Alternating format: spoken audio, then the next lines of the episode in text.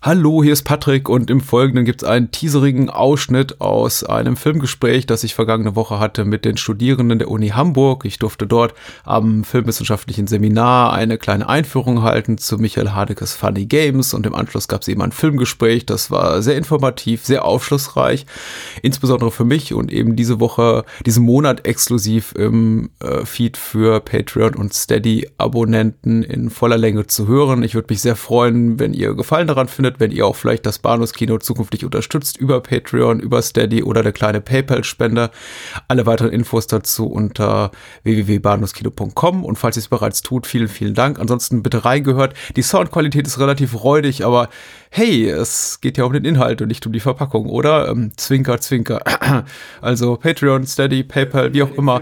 Äh, vielen Dank für euer Interesse. Ciao, ciao. Genau, sie hat den Film abgebrochen, weil sie den wirklich sehr grausam fand. Sie hatte ihn alleine geguckt und ohne Kontext von irgendetwas.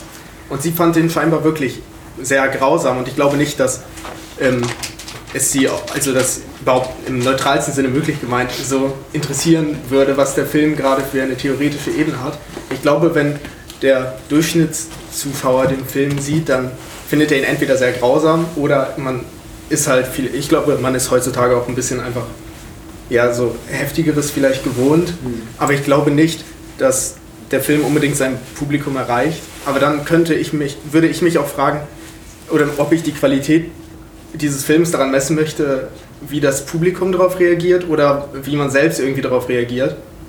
Ähm, weiß ich nicht, das ist eine Frage, die kann ich irgendwie nicht so beantworten, aber ich wollte damit eigentlich nur ausdrücken, dass ja, der Film auch einen anderen Effekt haben kann auf andere Leute heutzutage.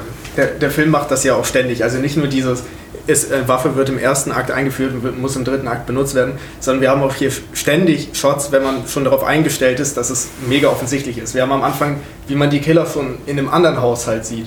Wir haben ähm, am Anfang schon einen komischen Shot, der über die Golfschläger rübergeht. Also es ist, passiert eigentlich die ganze Zeit, dass Sachen so kurz vorher oft angekündigt werden oder dass man so als Zuschauer diesen Oh nein-Effekt mhm. hat. Zum Beispiel, man sieht diese Fußspuren, die er, die er macht, weil er gerade durchs Wasser gelaufen ist. Also dieser Film hat, finde ich, spielt sehr viel mit diesem Mittel, dass man als Zuschauer schon vorher irgendwie sieht, dass das irgendwie nicht, nicht funktionieren kann. Man sieht schon vorher, wird auf dieses Telefon geschnitten, was schon so am Rand liegt. Ähm, und er kommt dann immer näher und man weiß eigentlich, also wenn man den Film schon mal gesehen hat, ist es noch offensichtlicher, finde ich. Ich weiß gar nicht, wie das so ist, äh, wenn man den Film zum ersten Mal sieht. Also das mit dem Telefon habe ich nicht gesehen, auf jeden Fall. Deshalb, ich wusste gar nicht, was da reingefallen. Ich hätte gedacht, da liegt nur Salat. Ich war klar, dass da auch ein Telefon liegt tatsächlich. Mhm.